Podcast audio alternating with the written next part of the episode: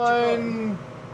of that state. Welcome to another Stoned Apes podcast. You motherfuckers are back again. Friday? So, what did we learn? Like in the first 30 seconds, don't light a cigar backwards. Probably not best to light the end that goes to your mouth. I think we learned that Sam you should teach needs to listen. what the fuck to do. No, we don't teach shit. No, it's it's easier. It's easier to go after. Bap- baptism Yes, through this fire. Baptism through fire. Yeah, when Eric Literally. starts doing that, we'll let you I know. think we heard a lot about leadership from your guys' Eric's like, Eric's like, here, let me choke you don't out, put you in an feel- armbar. Oh, don't worry about it. I'll show you that later. Yeah. Don't worry about the defense. You know what you I'll wanna show do? you Just enough. You know what you want to do? Not get murdered like that. Do better. On a serious note, though, I've done that like a bunch. You're not- or like I've been so high, I've lit my joint backward. Yeah. I've been like, Yeah, I've oh shit. that. What do we do now? Done there. I mean, that allegedly happened. Right. legend. Speaking of joints, this is my first time smoking today. I've had a rough fucking day, dude. Like for real. Like I'm not high. That's a problem. It's like what three? Well, not sure what why fucking do you do that happened. to yourself? Is the question. Dude, I had to be on today. You know, there are appropriate moments for weed. As much as I love it, there there are some days where I just need to be the man and I need to be fucking on. And I gotta be there. And I know that. Doesn't mean I want to be sober, but I have to be. And sometimes you just gotta make the responsible decisions, you know? And it was like one of those like fuck me. adulting's bullshit. Grown- Adulting Nothing. sucks. I think you can adult just fine under the influence. So I think my clientele would say otherwise. I do a lot of brain work, man. I got clientele. My you start getting into those numbers and all that. Like, there's some jobs that I just need. There are specific tasks in which I feel like the Listen, weed really. dude, I'm not going to do math sober or so. Hey, I'll take it's just not going to happen. So Hey, uh, the right weed though, especially like a good creative. Like we smoke some of this stuff called Blue Dream, and uh, man, that's like an art weed. But it's also a great spreadsheet weed because you get so dialed in, so you can get into the numbers and like I'll, I can spend hours in the spreadsheet and just get lost. You know, if I'm sober, it's like I'm looking at YouTube and like constantly looking for distractions. You know, but if I have the right weed, man, I can just zone in and hammer it. Interesting. Is this not gonna just like roll it on. All right, so the audience is out there. I guess they want to know what the fuck we're going to talk about today. I don't know. Oh, I have a clue. We have a couple of guests though, I don't we? So we got Danny back again, second time of the podcast. Hopefully, we're going to get him to open up today, 2.0. Round two. 2.0. And then we got Jackie, your better half. Yeah, we're really, really looking forward to speaking with her because she's smart. So she's got an advantage on the rest of us. Mrs. Murder. All right. So you're ex-military, right? Tell tell the audience a little about yourself. Oh. What's your what's your No, to story? What, what's your story? You have to say words. Um, yeah, I was in the Air Force for 10 years. And, um, okay, yeah, I've been um, married to Eric for, oh God, this is not working the way you guys want. I Carpet. gained 15 pounds, thank you. So, Congratulations. Yes. Like the only woman in the world that wants to gain weight. Right? I've never told a woman congratulations for gaining weight until yesterday. Look You know? first. Yep. Or second. eh? It happens. Yeah. Um, yeah, we've been married for like 12 years. Been doing jiu-jitsu like five years. And um, I just got out of the military like a year and a half ago. So a lot of adjustments, but Thank you for your service. Yeah. Yeah, absolutely. Yep. You were Air Force, right? Mm-hmm. Yeah, so you were the smart people. I mean, I went into the Air Force. so Ah, shoot the rifle. I had air conditioning, you know, computer work. It was great. Good times, good times. She's like, my military experience was nothing like yours. Yeah, not what I've heard on the podcast. I did none of that. She's like, sometimes we had to stay in the bad hotels. Right. They didn't offer bathrobes. We were at a Best Western once, and it was shit. Look, look, we. Look, we are only Marriott here, okay? if it's not JW, we don't stay. So the Air Force. So this is my first. When I was at Fort Riley, we had an airfield, and so it's joint forces at the airfield. And the Air Force that got stationed on Fort Riley got an additional BAH allowance for substandard housing because they considered our army housing so shit that they would actually pay the Air Force like an More to inconvenience, live there. an inconvenience fee for having to be on an army base. Fair enough, dude. Think about how different that has to be. I've seen both. Mm. It's I like heard alimony. those- If you're used to one thing, like a certain way of life, and you have to go back to a different way. Yeah, you get to the army base, you're like, what is this shit? I heard Dude, those they don't like these people. the Air- Air Force. Dude, when I lived in the barracks of Fort Drum, uh, I ran into we had TAC P's located on our on our post, and like at the time we shared like bunk bedded rooms with a one shared shower between two rooms, right? And I ran into these TAC P's, and these guys are my rank. And we're like, we're, I'm like, where, where's the Air Force barracks? It's like, well, there's only a few of us, so we stay over here. I go, that's the NCO barracks with the bigger, like they had a full big room and their own bathroom and Mhm. everything. I'm like, oh, so you guys, you guys share a room over there then? That's and they're like, share? no, we have it to ourselves. And I'm like, you get NCO rooms? And they go, those rooms are shit. The Air Force pays us like three hundred dollars a month for like a stipend because we live in Oh, such dude. substandard conditions. So- I'm like, they have twice as big a room, don't share a bathroom, and they're getting paid extra So, money. so here I am. It's Iraq. It's 2003, and I think it's like probably like March or April. I don't. I don't remember the time frame. But we just got done with the initial war effort, and we're living in this blown out Republican Guard compound. It was called the 270 Thunderdome, and it was just like all the windows were missing. Most of it was moon dust, shit everywhere, no plumbing, like shit. And well, we get tasked on IED duty because we were combat engineers, so we get tasked on this. So what they did is they um, they sent us some uh, Air Force EOD as an attachment to go ahead because the EOD is a little bit more specialized than we are, so they were in charge of actually blowing the IEDs. And um, so they get there, and like the first day or so, I see these guys. They got pressed uniforms, and they're super clean. Everything looks nice, and I'm like, damn. I was like, how are you guys so dress right dress like in this? And he's like, oh, well, we just get ready at the hotel. Oh, what the fuck are you talking about hotel? They're living in Kuwait City. They're at Camp Doha, living in a fucking hotel, taking a helicopter back and forth to Baghdad in the fucking morning. Don't While we're mad. living in that shit. I was so mad. You had the I was like, to go that was somewhere. that was the moment in life where I realized that all of my decisions were wrong. like I As did you this watch to this helicopter- myself. You're like, all right, well, we're gonna go get some showers. And then you hop on the helicopter and you just watch them leave. No, we didn't even have showers then. No, but Yeah, they we They did. did. Yeah, those fuckers. I actually tried when I came back in. Uh, my first wife, she was like, "I don't want you doing that job where you're, you know, in harm's way or whatever." So I'm like, I walk into the Air Force recruiter and he's looking. He's like, "Prior service." He's like, "Do you have any idea what you want to do? We don't guarantee jobs over." I "I think I'll be an SP." But what I really knew is I was like, I'm already airborne qualified 11 Bravo. They're going to snatch me up for pararescue selection in a heartbeat, right? I've already got like half the qualifications. And so I'm sitting there and he's like, You got your DD 214? I hand it to the recruiter. He looks and he's like, You're, you're already 11 Bravo? With a papa? He goes, You know what pararescue is? And I'm like, I'm like, Never heard of I'm like, Yeah. oh, I think I vaguely heard of it. I'm sitting there and Melissa, my wife at the time's like, "What's that?" He goes, "Oh," and I'm like sitting there going like this. Shut the fuck up. yeah. we left there and she goes, "Nope, that that ain't that ain't gonna work." Uh, I just had a high thought. The first one of the day. Divorced ever? Mm-hmm. Divorced ever? Nope. Two army men divorced. We can like catalog wives. Twice. Yeah, yeah, yeah. Twice. We have a running list here. don't women out there don't seek army men. Yeah, no shit. We come with baggage. On the first round. If they're divorced, it's okay. we are difficult to deal with. Yeah, maybe if you you're the third wife, you're Uh, alright. Usually, no, that's that's pretty much how it was. I know. Yeah, That's by why I said wife it. by wife number She got three, married we like figure it That's out. what I'm saying. We get all the kinks worked out. The out. second one might as well have been a stripper. Like Okay. terrible. I feel so bad for the How old first were you when two. you got, terrible, got married? Seriously. terrible human. My first marriage, I got married at 18, and then I was divorced by like 22, 23. No, maybe I was 23. And then I was remarried again a few Was she years a later. stripper? Did you meet her off base? No, no, she was my she was my high school sweetheart. That was the Okay. yeah. Don't do that, people.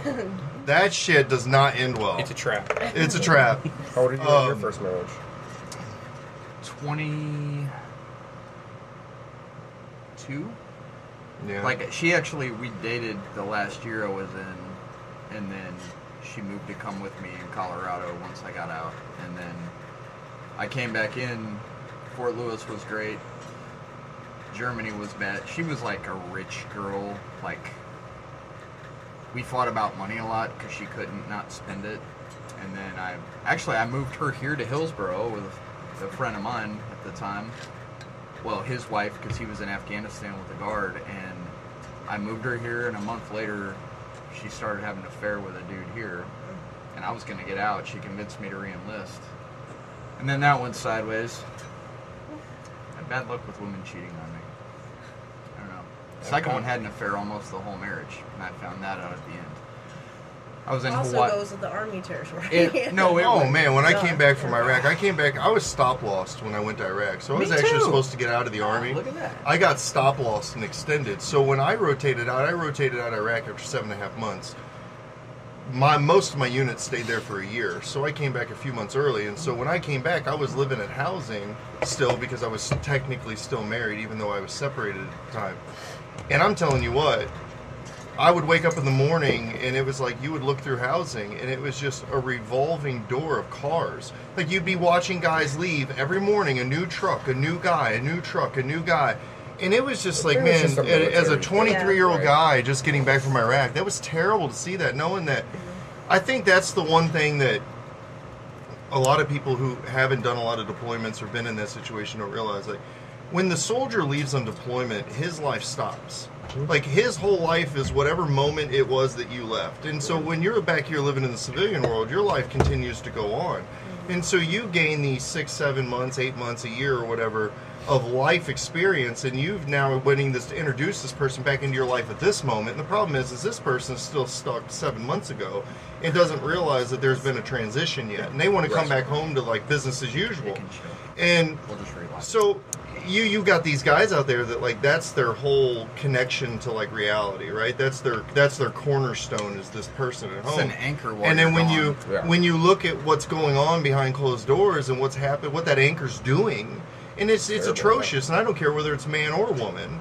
It's like you know, you should have a little bit if you're going to put yourself in that position.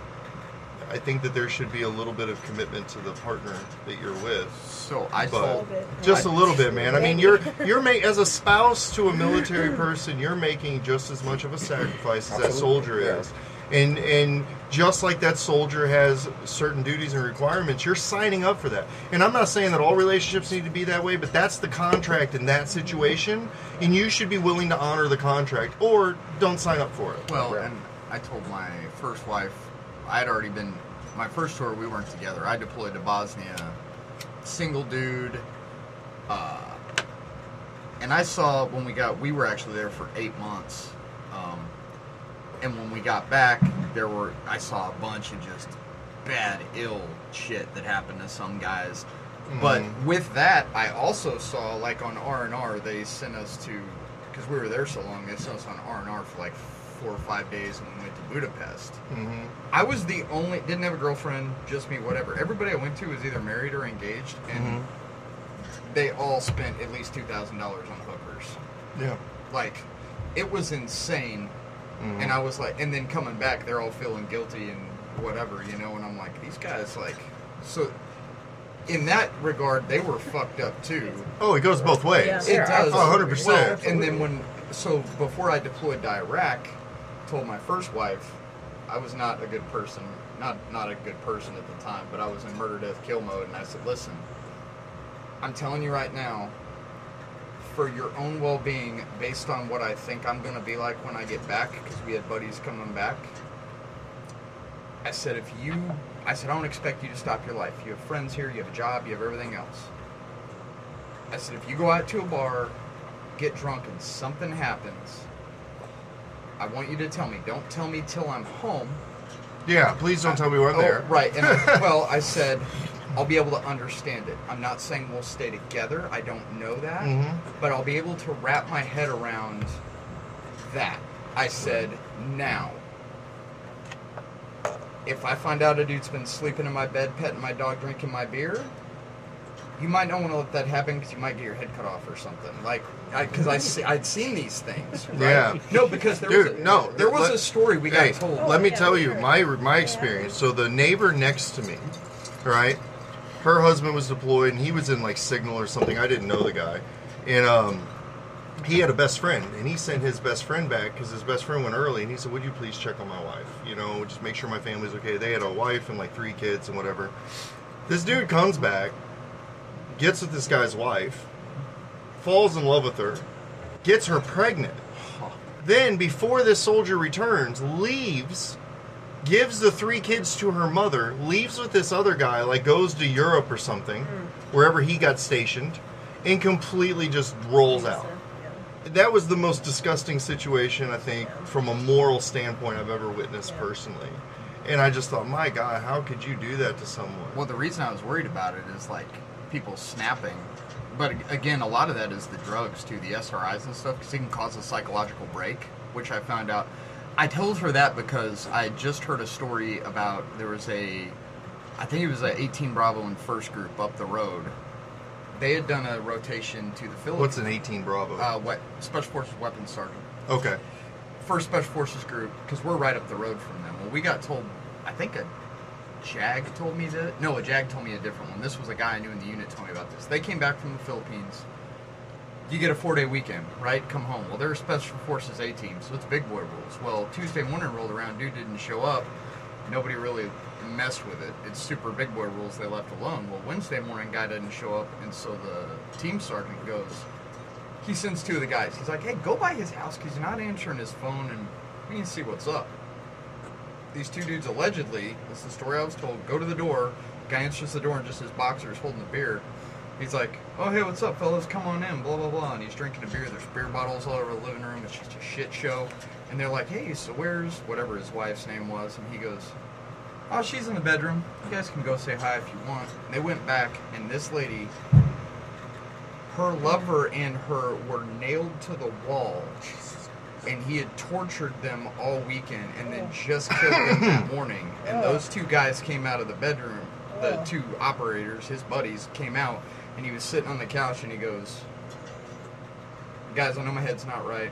He goes i'm about to call the cops and turn myself in. He goes just do me a favor and have one last beer with me. Good lord. i got a worse one. Oh, OSA, infantry Oh. OSA, they send you in I'm and the, glad I'm smoking. the JAG, like literally the judge advocate rep, is briefing you on here's military justice, and it doesn't matter how bad somebody does you, like blah blah blah. The JAG tells us a story in OSUT of 1st Ranger Battalion.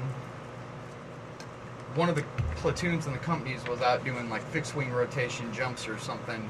Well, him and his buddy in another company hung out all the time. Well, this one kid got sent home early because his wife was in the hospital having the baby. So they sent him home, hey, get home, your wife's having a kid. Well, the chow hall was right there by the compound. At the time, there were payphones. He saw his buddy, like his best friend from another platoon, down on the payphone. He's like, oh shit, I'm gonna sneak up on him. So when he's walking to sneak up on this dude, allegedly this dude's on the phone. And he's like, don't worry. Yeah, we'll sort it out, baby. Don't worry. We'll tell him once he's calm and he's been home for a while. Hmm. Dude goes to the hospital where his wife just had a kid. Oh no, he kills the baby. Walks in. No. He walks into Kid's the girl. No, the kid's black. he he walks in. I've seen in. that He few walks times. in, brown paper bag, and he goes, "Hey, baby." She's like, "Oh, hey, baby." Blah blah blah. To her husband, he walks in. He's like, "Yeah, hey, I brought you something." She he drops it on her lap. She opens the bag, screaming. He severed the. He cut the dude's head off right at the payphone. Oh my gosh. Right at the payphone. Jesus. How? He's how like, did "That you ain't get my away with kid." that? Oh. It was nighttime. He Oh. got home late. The dude was on a payphone talking to her. The Dang. JAG told us that in Snap. basic How do you know that that's Dang. who he was talking to? That's the story the Because you JAG put told two us. together. And he said, look, because everybody's like, Uh. wow, that's messed up. Well, he goes, yeah, and that guy's making big Really rocks, tragic. little rocks in Fort Leavenworth for the rest of his Yeah. life. So the moral of the story, audience, is don't be a, jo- a Jody. yeah. Yeah. Stay away. It's messed up stuff, man. But a lot of it, like I said, too, that SF dude, I'm pretty sure he was on SRIs. Yeah. Because we've seen a lot of people either kill themselves or have psychological breaks on that. And uh, What are Like- SRIs for the audience? the serotonin reuptake inhibitors, the happy pills, whatever. It's in the insert that it can make you snap if you really read it. I told the guys at the TBI clinic, I'm sitting in front of a panel of doctors when I'm getting interviewed. because they have the psychologist or whatever, and I'm like, they're like, we can give you this, we can give you speech therapy, neurology, psychology, all this stuff, and I said, uh, I'm gonna throw this out there right now, just so it's clear. I said, if you guys try to sub- give me an SRI, any of them, not interested. I'm not doing it because to date I've had, like I said, about ten friends kill themselves in the last ten years. So who are the people that are getting the SRIs? Why are they prescribing them? It's the yeah depression, any of the uh, the behavioral health type stuff they pre- prescribe that, and it's another reason why I wonder about that 22 a day suicide thing, just because I know enough dudes who've killed themselves, and I'm not saying that's what it is. I'm not a doctor. I don't play one on TV, but We, pre- the we com- prescribe them all the time, especially in the military. the common it's- right the common factor i've seen in all of them and i talked to them about that the doctors there and they were like well you know blah blah and tried to tell me well you might be wrong and i said look i'm i'm an anecdote i'm a person of one but here's what i've seen here's what i've read about Yeah, some these of are these my things i'm like not i'm not gonna kill a loved one or something or snap and shoot myself or whatever if i come down Over a pill that you recommended me to take. Yeah. well, it's like if you get off of it, what happens? You, you know what? Like yeah. Same, same shit. I had a fr- I had a dude I knew in Germany who was on next. Dude, I'm having crazy dreams, and then he got off of them for a few days, and then he woke up out in his front yard, some crazy stuff. He's like, I, I don't know what to do.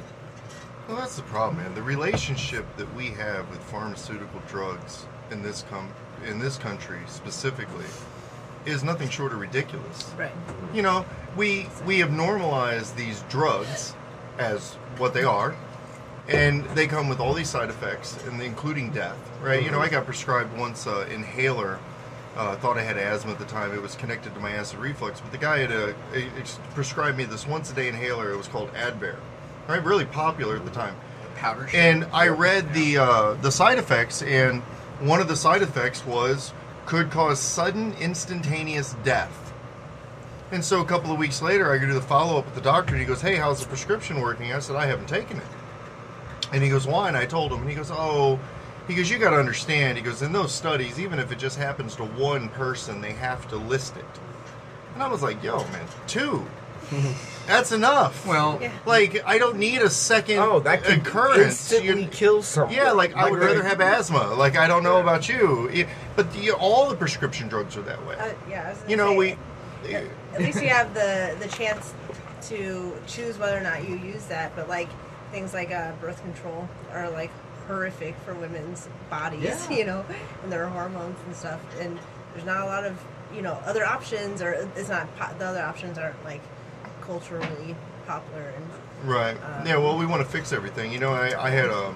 I was talking to an uh, office manager of mine the other day. She was having a lot of problems with arthritis and stuff like that, and and I told her, I said, you know that the uh, the core of the arthritis is inflammation, right? And she's like, well, you know, I'm trying to find ways to cure the inflammation. And I said, well, what you need to do though is you need to figure out what's causing the inflammation, right? And this is the problem with modern medicine. Is we say, well, you have inflammation. Here's some ibuprofen. Okay, well, great. That gets rid of the inflammation, but you didn't stop what caused the inflammation. So the inflammation is still going to be there. And I'm like, you know, you need to look at your diet. You need to look at the foods that you're eating. There's probably something that's in your diet that's causing inflammation. Certain foods will make you inflamed, right? Could have a gluten sensitivity. Well, if you have something like that and then that causes inflammation and you're already overweight, well, then you're going to run into things like arthritis, right? But modern medicine, pharmaceutical medicine, doesn't treat the core problem. They go in there and they give you that pill and they say, here, this is going to take care of your arthritis. You're going to be fine now. And again, now you're going to have all these other side effects. And they're going to prescribe you another medicine to manage that side effect and another one to manage that side effect until they have you on so many medications and it's just a money pit. well, it's all it's all. That's all it is. It's all greed. It's all it, it's all a, it's a capitalist healthcare structure. The whole goal behind it is to generate wealth. It's a business. Yeah. It's a business model. Well, even if you and look- people don't look at it that way. They think that it's just healthcare, like it's some social good. I- like- but it's not being I treated don't know that if way. it's true, but I've heard we're the only country that allows ads where it says "Ask your doctor about blah blah blah blah." I'm not sure about that, but I do know that we're one of the only G9 nations that don't have a socialized healthcare system. Now we're the only one there, and if you look at a lot of our healthcare laws, and if you look a lot of our um, maternity leave laws, things like that, you'll see that we're like there's only three or four undeveloped countries in the world that have laws on par with ours. We're considered an undeveloped nation. Our laws are so out of place. The rest of the world isn't functioning that way. No, no, the problem is, is I, I know what you mean, but it's the great. Like I think it's something like eighty percent of the ads on every news network are Pfizer. Is the funder like eighty percent? And it's like to what the point you're talking about. Most of these pills is to treat a symptom, not to treat the root cause. Mm-hmm. You know, that's why if you look, I, th- I find it funny that if you look at like how a veterinarian treats an animal, right? They do a ton of it with like, oh, this is a mineral deficiency, or oh, there's this, but it's nothing that your pet usually is on forever because they're like, it's just a different thing, and you're like, well, wait a minute, Does that not apply to hang us? on a second. Well, then you, well, you look at incentivized thing. That's why when the, like talking about the the COVID vaccine, you know, it was like, oh, we rushed this through and did all these things, and there's this one, there's this one, there's this one, and I find it funny that like the military was running through, and based on the data that that they knew about, that was the least at-risk population in the country. They tried to do it in the name of readiness, and then I literally have but I have a buddy who's a free fall instructor at Airborne School. I haven't talked to him in a while. I'm hoping he was able to fight it. He uh, he had two lawyers working for him, and all the emergent for emergency use Pfizer vaccines. His lawyer's like, every time I want you to say before I take this, I want to see the lot number and see this, that, and the other. None of them were for actually emergency use when he was saying, I want to see these things. And a bunch of whistleblowers just came out, like IG and uh, what do you call it, division surgeon level people were blowing the whistle saying, yeah, we've seen a 200% uptick in this, a 300% uptick in this. And right now we've got like athletes dropping dead of cardiac shit. It's like, I'm not saying that's what it is. I don't know what it is, but if you know, correlation didn't always, always equal causation, but you just got to wonder. And then all of a sudden, oh, there's all these boosters and all this stuff, and it's like, Well, you have to realize, and I think that I want a couple of statements. One,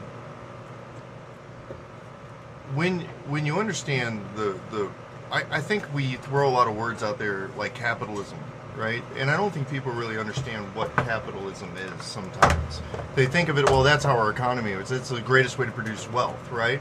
But capitalism is essentially a mutual benefit of one's um, escalated or driven by the pursuit of one's own self-interest right by pursuing my own self-interest it will therefore benefit other people and then we have you know trickle down economics and other things that come into the play there that we've kind of convinced ourselves of but when when adam smith created capitalism with the wealth of nations the model was actually a lot different than what it is today. The the Adam Smith's Wealth of Nations model had a lot of social protections built in because there was a lot of things that we wouldn't pay for because in the pursuit of our own best interest, right? Like roads, right? You're not you may road the part in front of your house, but are you going to pay for roads for everybody? No. So we have to have taxes. That becomes a social welfare, right? So all of our roads, police, right? How many people would pay for personal protection?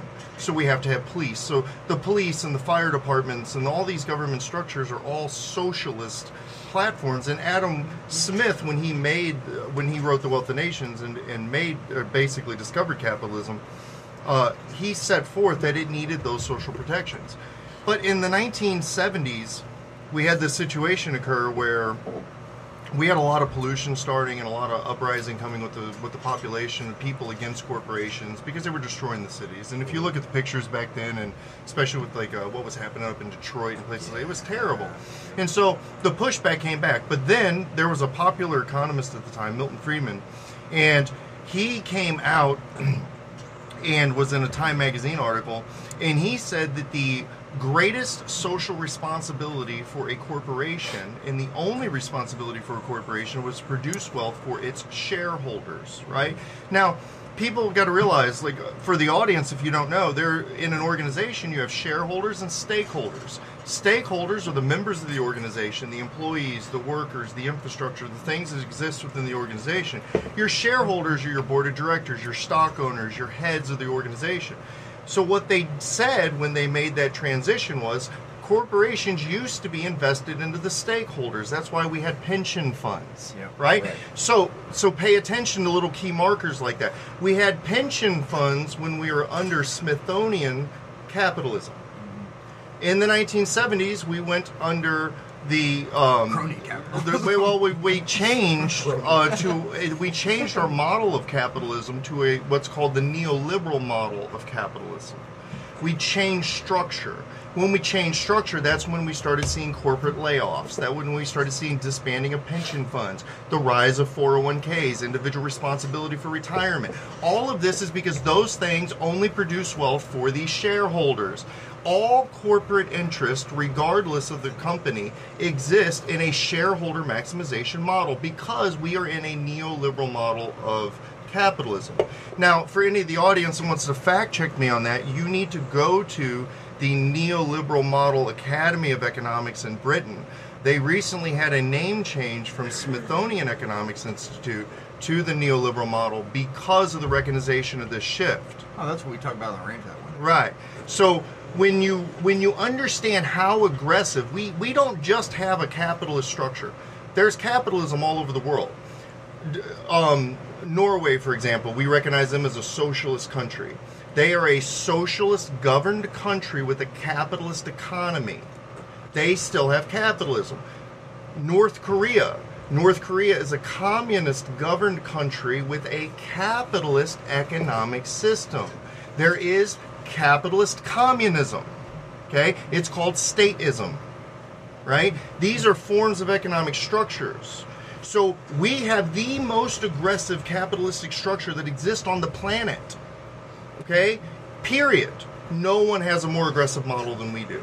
But that model, it drives wealth, but it only drives wealth to shareholders. Now that's why we see the gap in income growing from where did the eruption of the middle class came from? In a capitalist economy, a middle class doesn't exist. Capitalist is survival of the fittest. Mm-hmm. So you will always have monopoly. You have to govern in through social regulation a middle class, or it doesn't exist. So people said, well, there was a war in the middle class. No, there wasn't. They just stopped regulating it.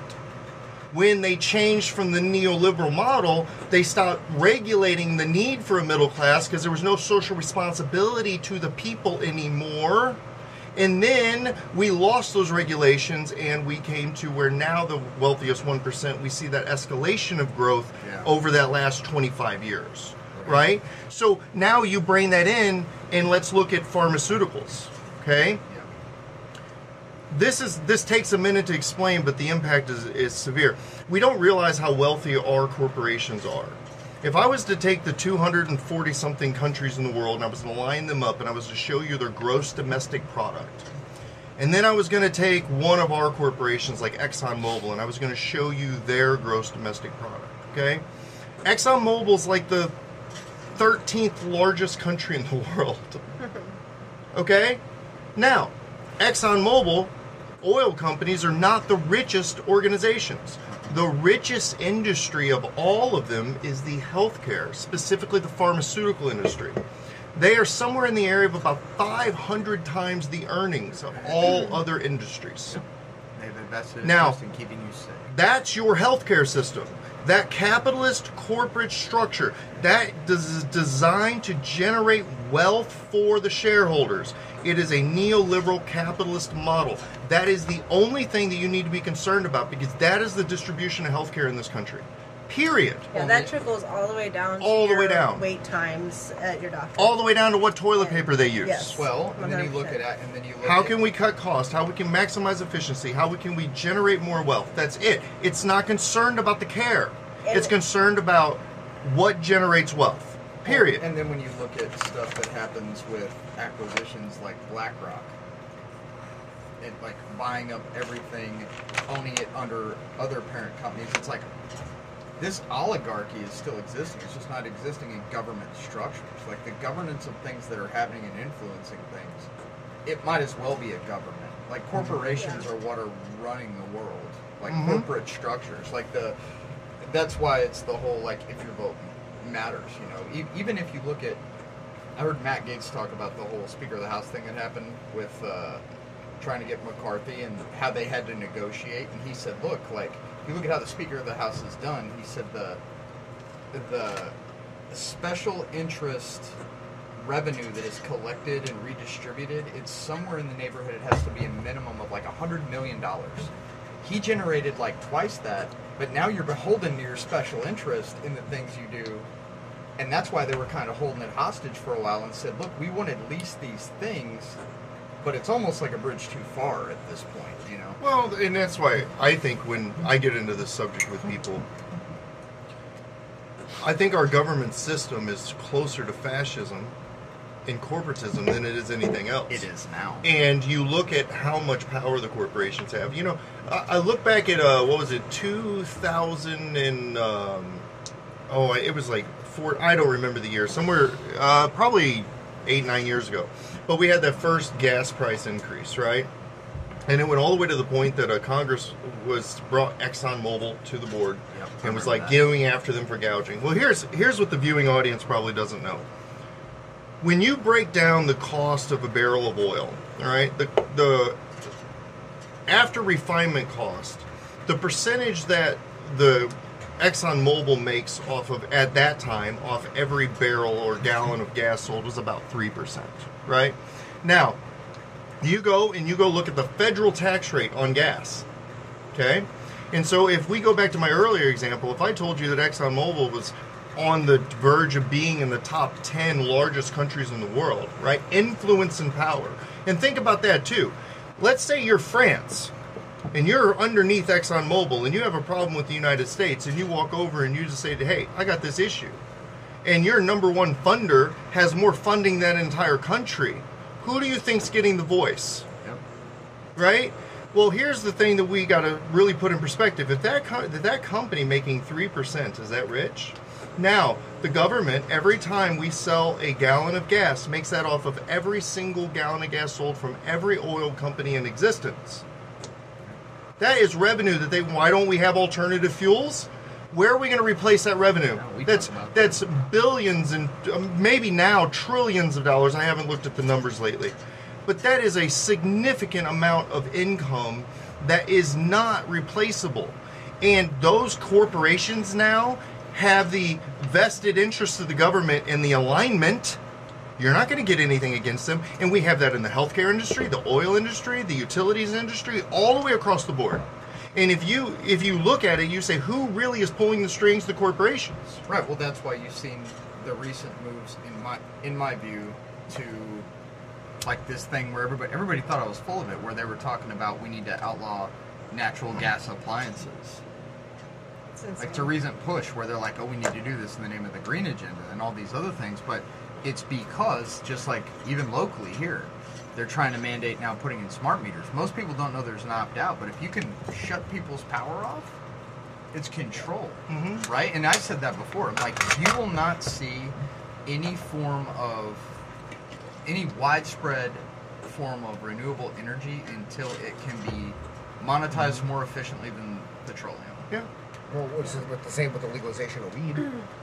Right. Yeah, well, exactly. You're not, you're not going to see any regulation of weed until they can tax it. Or Well, well, because and, and, and let me shape this for the audience so that they understand why.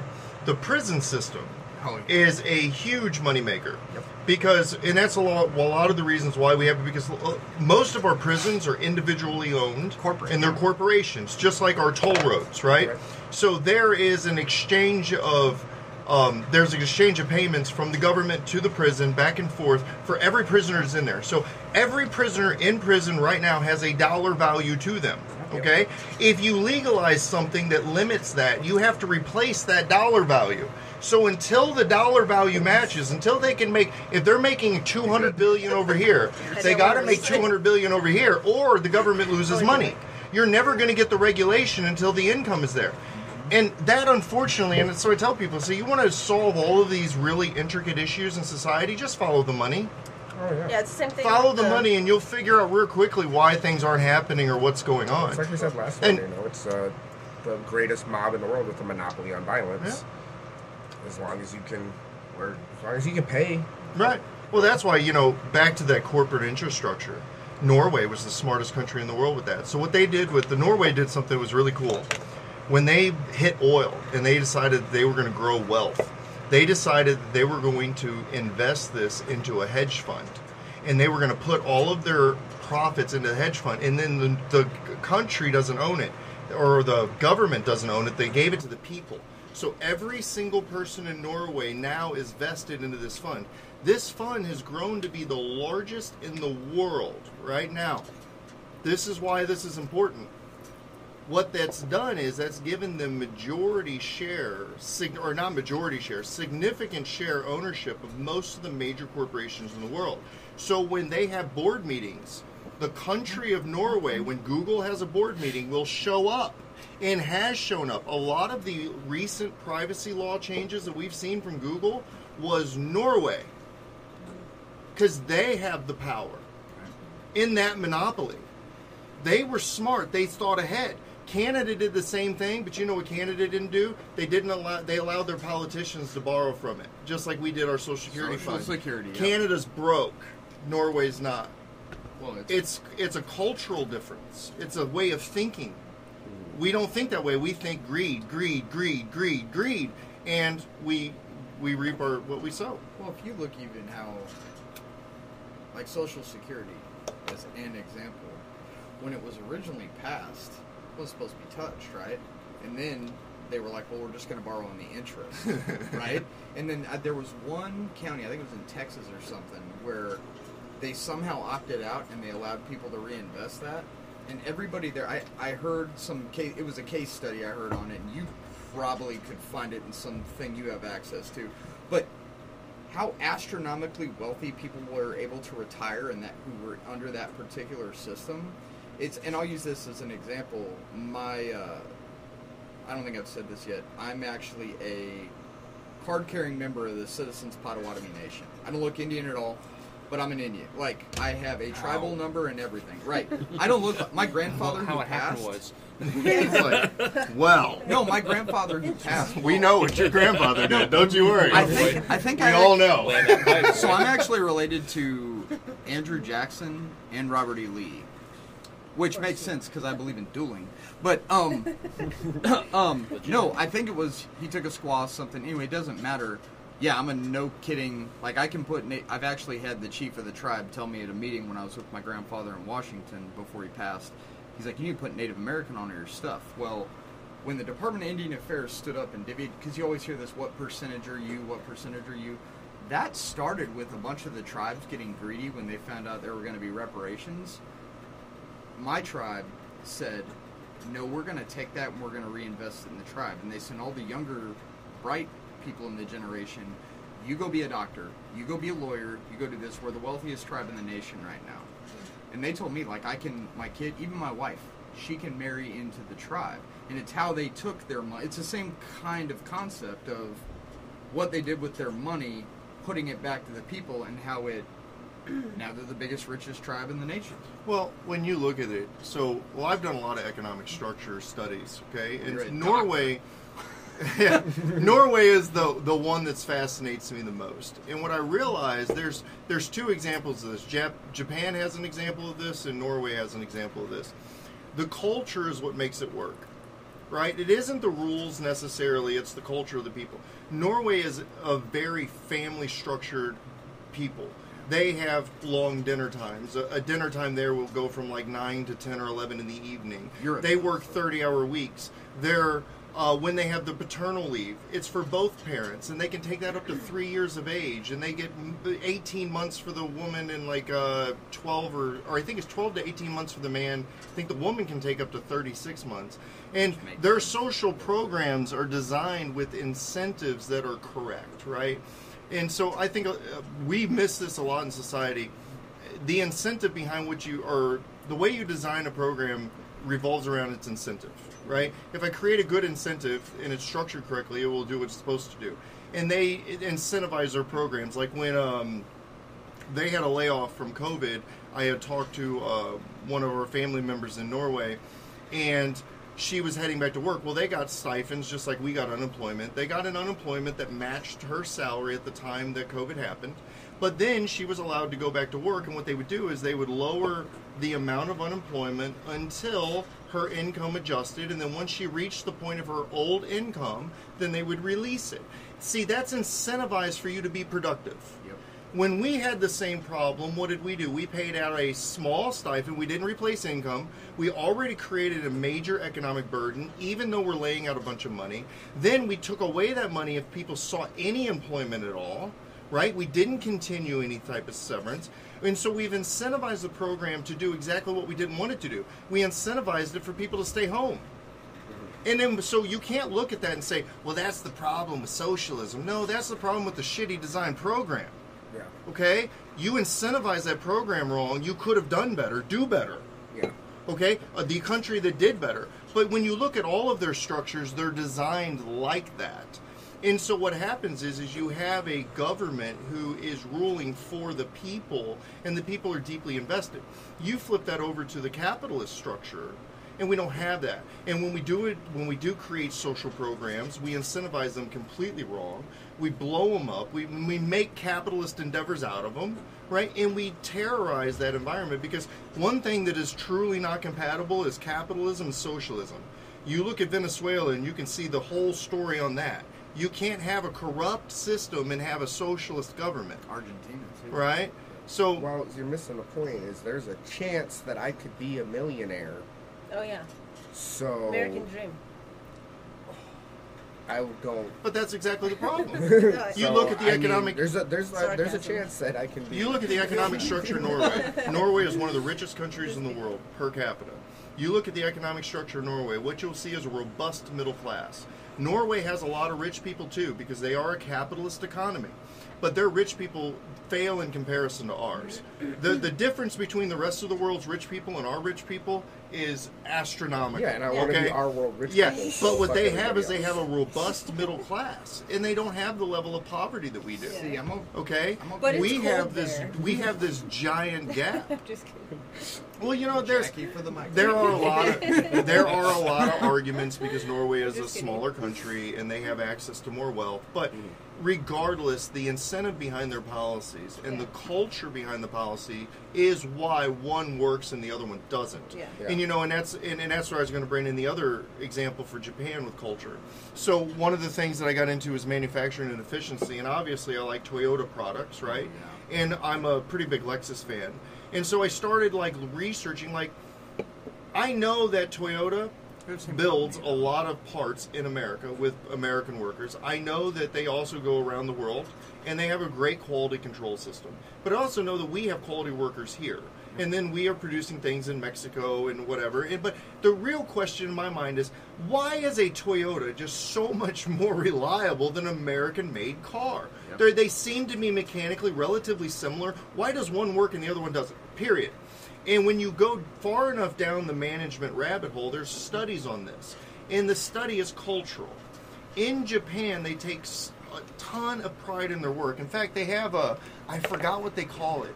There's a there's a name for a master craftsman in Japan. And so when you look at reliability reports for vehicles, the only car that's more reliable than Toyota is Lexus. And the reason why is in order to work at the Lexus eh, it, be in Lexus, you have to be a worker for Toyota for 10,000 hours. I thought a Lexus was a Toyota. Yes, I they thought have they to were be owned by the yeah, same they're group. working. They are. Cars. Yeah, okay, Toyota Motor okay. Corporation. Because Right. Lexus is- only has black belts. Yeah, It's- only has black belts. You're a master technician, and they have a name for this.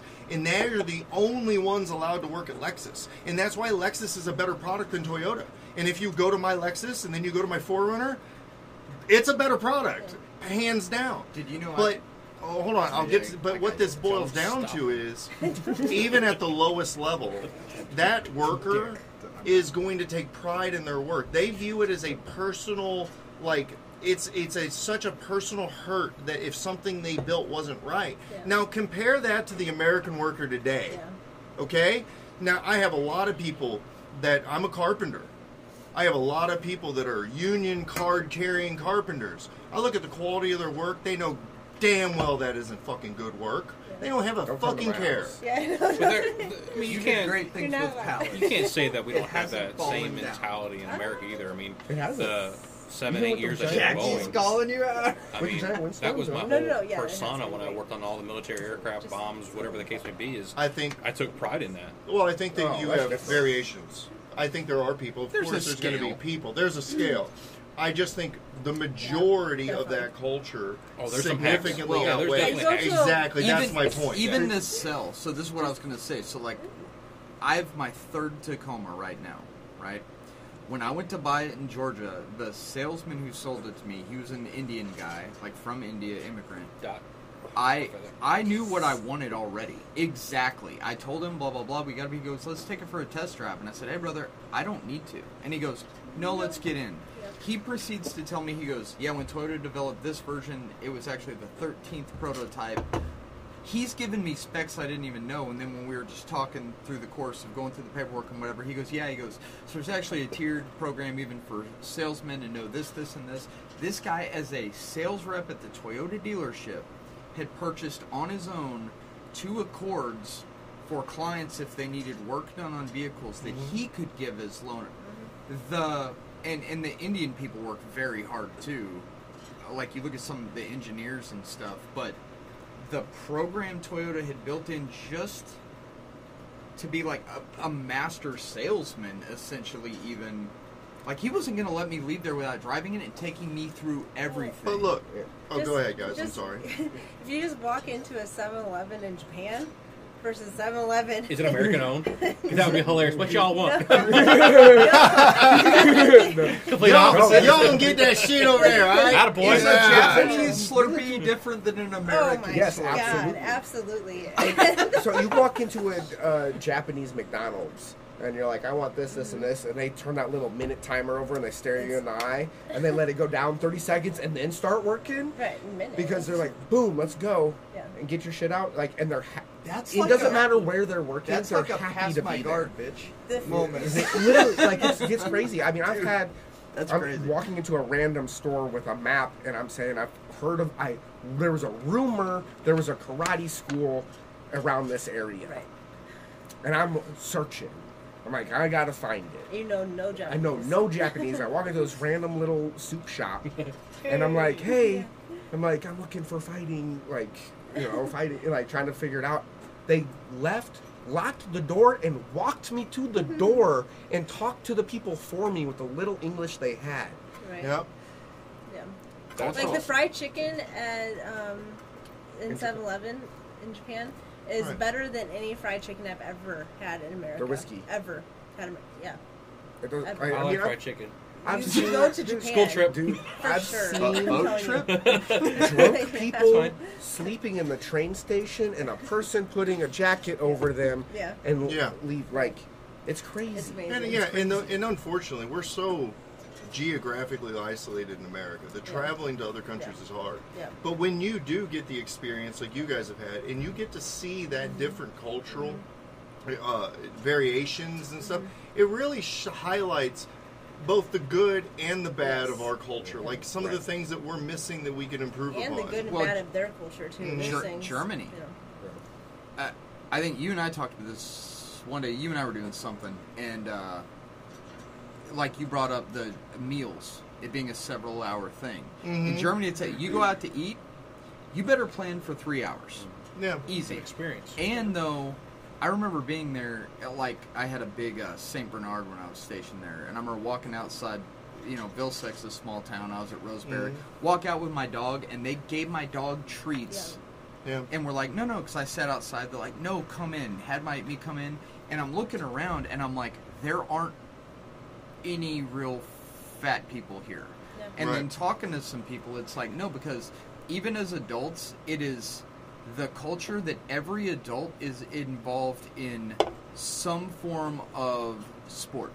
Mhm. You mean Or- not just watching it, drinking beer? Well, it's just the nutrition. Just- It's Well, just the nutrition. Even well, that's the thing. I'm sitting Like here. I'm like, I'm drinking a dark beer that's this Yeah. tall, and there are 16 year like they don't have a age Yeah. limit, and you go and it's like here's bread and whatever. Like if you look at their that they're baking fresh and all this stuff. But Yeah, but there is a big difference between so we and we need to understand this too. So, and I think you can elaborate on this maybe more than I can.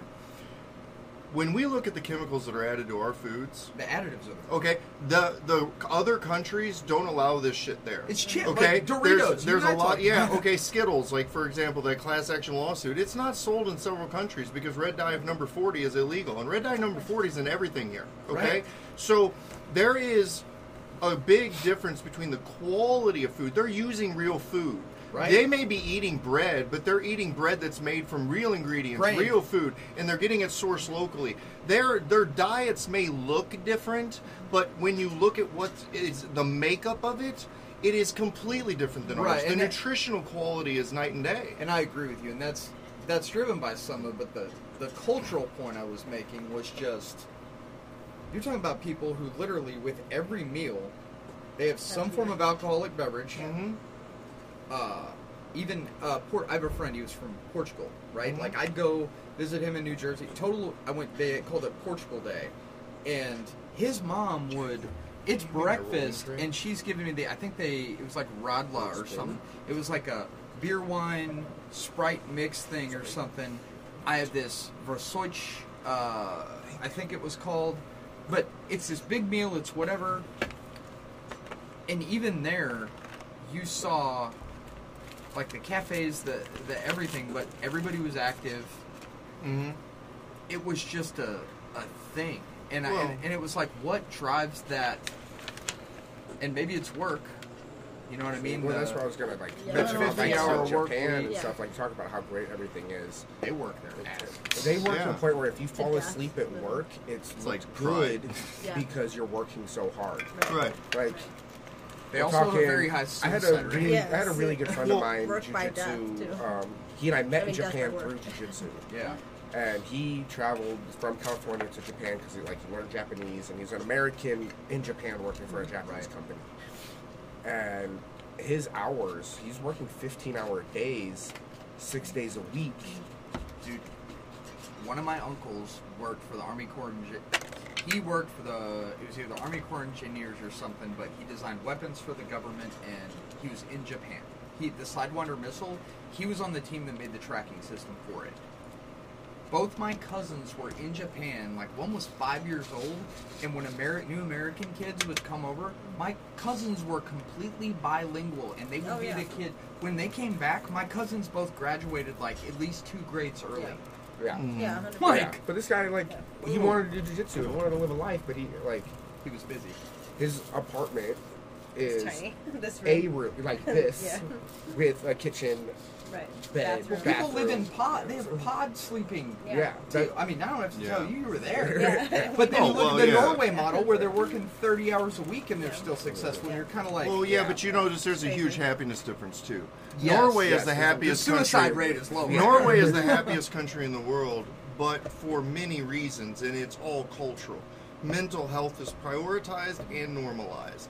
They have access to preventative care, which means preventative mental health training. They have a completely different social model. Their their romantic engagements or their mating is completely different than ours. Okay, so in Norway, you have pretty much a free sex model. Like if you're single, you just go out and you have basically one night stands. Then if you end up meeting somebody and you have a one night stand and then you have sex with them maybe two or three more times and you've hung out a few times, then you will consider dating. Okay, but not until then. And that is socially acceptable across the board. In fact, I have that in a book right over there. I could show you. And so their model of dating, I believe, is again a little bit more culturally inclusive and a little more realistic, right? I think that this model that we have here, where oh, you should date, don't have sex until you get married. Like seriously, you're gonna wait until the day that you get married to find out whether you're sexually compatible with somebody. Like by the way, there are some physical limitations to that too. You should probably get that out of the way first, right? we have we just there are some things that make that country what it is and why they're happier that has nothing to do with economics or politics right They also have some of the highest like abortion rates for disabled um, infants, which is well and i believe not cool. and, and don't quote i don't don't quote me on this but i believe that they have euthanasia policies for Yeah. the elderly they have a lot of stuff over there that uh, gives people the right to life and the right to end life and their Yeah. liberties and whatnot. Yeah. Um, I have problems with Norway. I'm not a I'm not a fanboy. Okay, there are things that they can definitely improve. you sound like an but I, they are, in my opinion, one of my favorite countries as far as modelistic structure. I think that they have a lot of ways to improve, but Well, if Plus we really if they're we were they're a fantastic because you know the neighboring countries, Sweden, Finland, and Denmark. All have similar, Similar, yeah. governments, but their outcomes are much different because culturally they have different drivers. Well, and you, so it's like we we're talking about, I don't know, two podcasts. We were talking about anarchy versus like the scale of all that, right? Like what individual Yeah, liberty, like total whatever versus total fascism, government mm-hmm. control, whatever. And that's why, like when I talked about at least on paper, how it was looked at through our founding, if at the smallest level the control was there, and there's problems with everything, but if you're just trying to align and figure out creating government structures and then creating cultures, it's when it's like I said with Camelot, right? Like the myth of Camelot was great when you had Arthur as the king, and then Mhm. Arthur died, and then what the? Chaos. right? So it's like if we're all sitting around a table, fig- if we were allowed to be like, we're our own country, we're planting a flag right in the middle of this pub table, we're our own country, and we care about each other, and we want whatever. We can Mhm. already, we already have our own culture. We have our own culture, Right. internally, and then do we need rules to govern us? Maybe at some point, eh, y- y- you know what I mean. But at scale, there can be problems, and that they got a lot of things right, but they got a lot of things mm-hmm. wrong. Like Jackie said, right? And you're like, you're not even happy with all of them. You're like, these things are great. This is fucked Oh, up. 100%. Well, it's all, you know, that's what people have to understand too is this is all theory and practice. Mm-hmm. None of this nobody really knows what they're doing. Everything is always a scientific experiment. Every government in the world is conducting micro experiments, mm-hmm. making adjustments every single day, all the time. So the the variety of structures and governments and mm-hmm. look, two lines in a law can change the entire law. One one bad leader in Norway can change the entire country, okay? This is not a but understanding it. I think the frustration that I have with it is this. As as a person who is educated in this field, I studied most of the world social systems, economic systems, government systems, and other driving structures that, that fall into that. And what has always confounded me is everybody has a right answer. If you look around the world, like let's say social healthcare, for example, okay? I can look around the world at all the social healthcare models and I can find examples within all of those models of things that those countries are doing right. Then I can look at things that they're not. I I do not understand and I cannot understand why somebody just doesn't look around and just go, "Hey, why don't we just put these things together?" right? Why don't we just make the better system over here? You mean why somebody don't we use capitalism? you yeah, know- somebody who is uh, So you mean somebody money. use capitalism? No, let the best idea rise to the surface. Like, well, hey, these but no, ideas that's the all problem. work. Is No. it's they're protecting. the ideas that make the most money. That's what. Right. Well, Well, it surface. becomes the driver, right? Right. So Nobody we wants to water not copy. the best idea. They want to innovate. So nobody wants to look at a system and say, "Well, we're going to make our system just like that." They want to innovate it, or when they want to adjust it. What's happening in our system is Ego. we're adjusting those things, like the Healthcare Reform Act. We adjusted socialized healthcare into a capitalist model. So we made it a capitalist design program because that's what our healthcare system is. Right. So anybody that wants to bitch about the Healthcare Reform Act, oh, the stupid socialism and all this, no. You got exactly what you wanted. You got a capitalist reform act for healthcare. Done. I just want Done. De- you just deregulate it. oh, you know, our health. Here's the deal, man. There are countries in the world that have really good healthcare systems. When COVID happened, the country of Norway got on Twitter and posted on Twitter. It said any Norwegian citizens living abroad in countries with substandard healthcare systems should return home. For example, the United States was listed first. Now, it's not because we have better healthcare than them and they're just jealous because we make money. It's because their healthcare system, their their life expectancy is like a decade longer. Their all of their health rates are better. This is this is not just because it's easier to prevent something than it is to cure something. Well, that's Well, their not hard to doctors do. are getting- It's the random fucking nervula. That's what it is. It's a random- Yeah, you want to Right. you want to fix That's healthcare in what this happens. country. All you got to do is fix the incentive, right? Well, from left wing, and that's why I said special interest and greed. Like when you saw the recent thing, wasn't the, C, was it the FDA? I think it was the FDA. They put it out and they had a thing of like, it wasn't the food pyramid, but it's you'll get what I'm going. It was something like It that. is a food pyramid. They're redoing the fucking food pyramid. They That's are. the most atrocious they thing. had they They said Skittles were healthier than Yeah. steak. You're I ruffling ain't his feathers, Skittles Sam. were healthier than steak. Dude, I'm gonna kick the microphone. Almond, um, M- Like- almond Are you stretched? Are Dude, I'm, I'm good. It's above waist. We're all right. Well, you and I- I'm flexible now, motherfucker. you and I've talked about that, but I mean, it, it It's bad. and that's kind of what I go back to at the micro level. Hmm I I feel, and I can't. I could qualify and quantify it a little bit, but we if we're looking out for culture and the best interests at the micro level, deregulated, it would be okay. hmm Once it grows to a certain scope, and I'll get it's what we talked about with accountability, like even in the gym. Blue belts not doing warm ups, haves and have nots. At some point, and it's the one thing jujitsu gets right, it's where like no, you still roll, you still Here, see coach hold, rolling. Hold on. I'm high, and I have a thought that's really pertinent. We Okay. need to make it. Go ahead. Here we go. Okay. Don't The stop. problem is all incentive, right? So let's look at socialized healthcare versus what you just described, right? So when you have a healthcare model that is surrounded around um, preventative medicine, or Norway's model is a socialized model so that everybody has access to regular preventative care at all times, okay? And they couple that with nutrition. So they're highly focused on educating nutrition in Norway.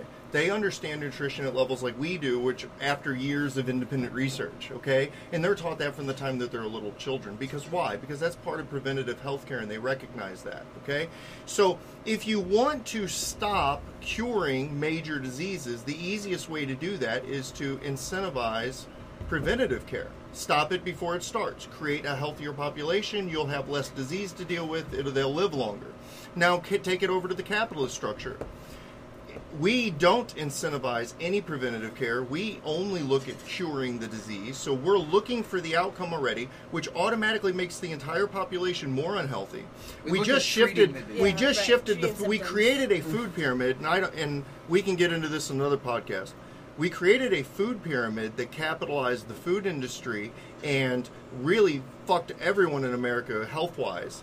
And now we're redoing it in an even more atrocious way. Why? Because that's the incentive. The incentive is to make the population more unhealthy so that it creates more disease and creates more problems because greed. that's where the wealth is. It's greed. That is the difference. That's why. So you can have a socialized structure that actually works better, or you can pursue your greed.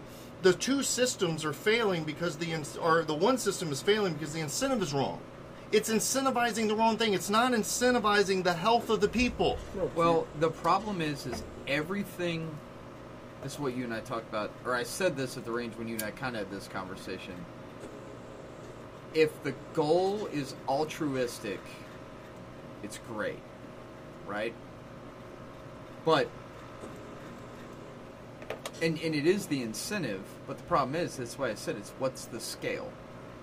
You you know what I mean?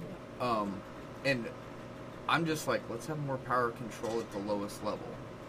You know what I mean? And and socially, the even with the teachers unions and stuff, you talk about the education of stuff that's happening and the stuff that's being fed down that pipeline to them and everything else. It's like even like food. Like yes, it all feeds together. When I was in Hawaii and Monsanto was right there, I had to pass it every day.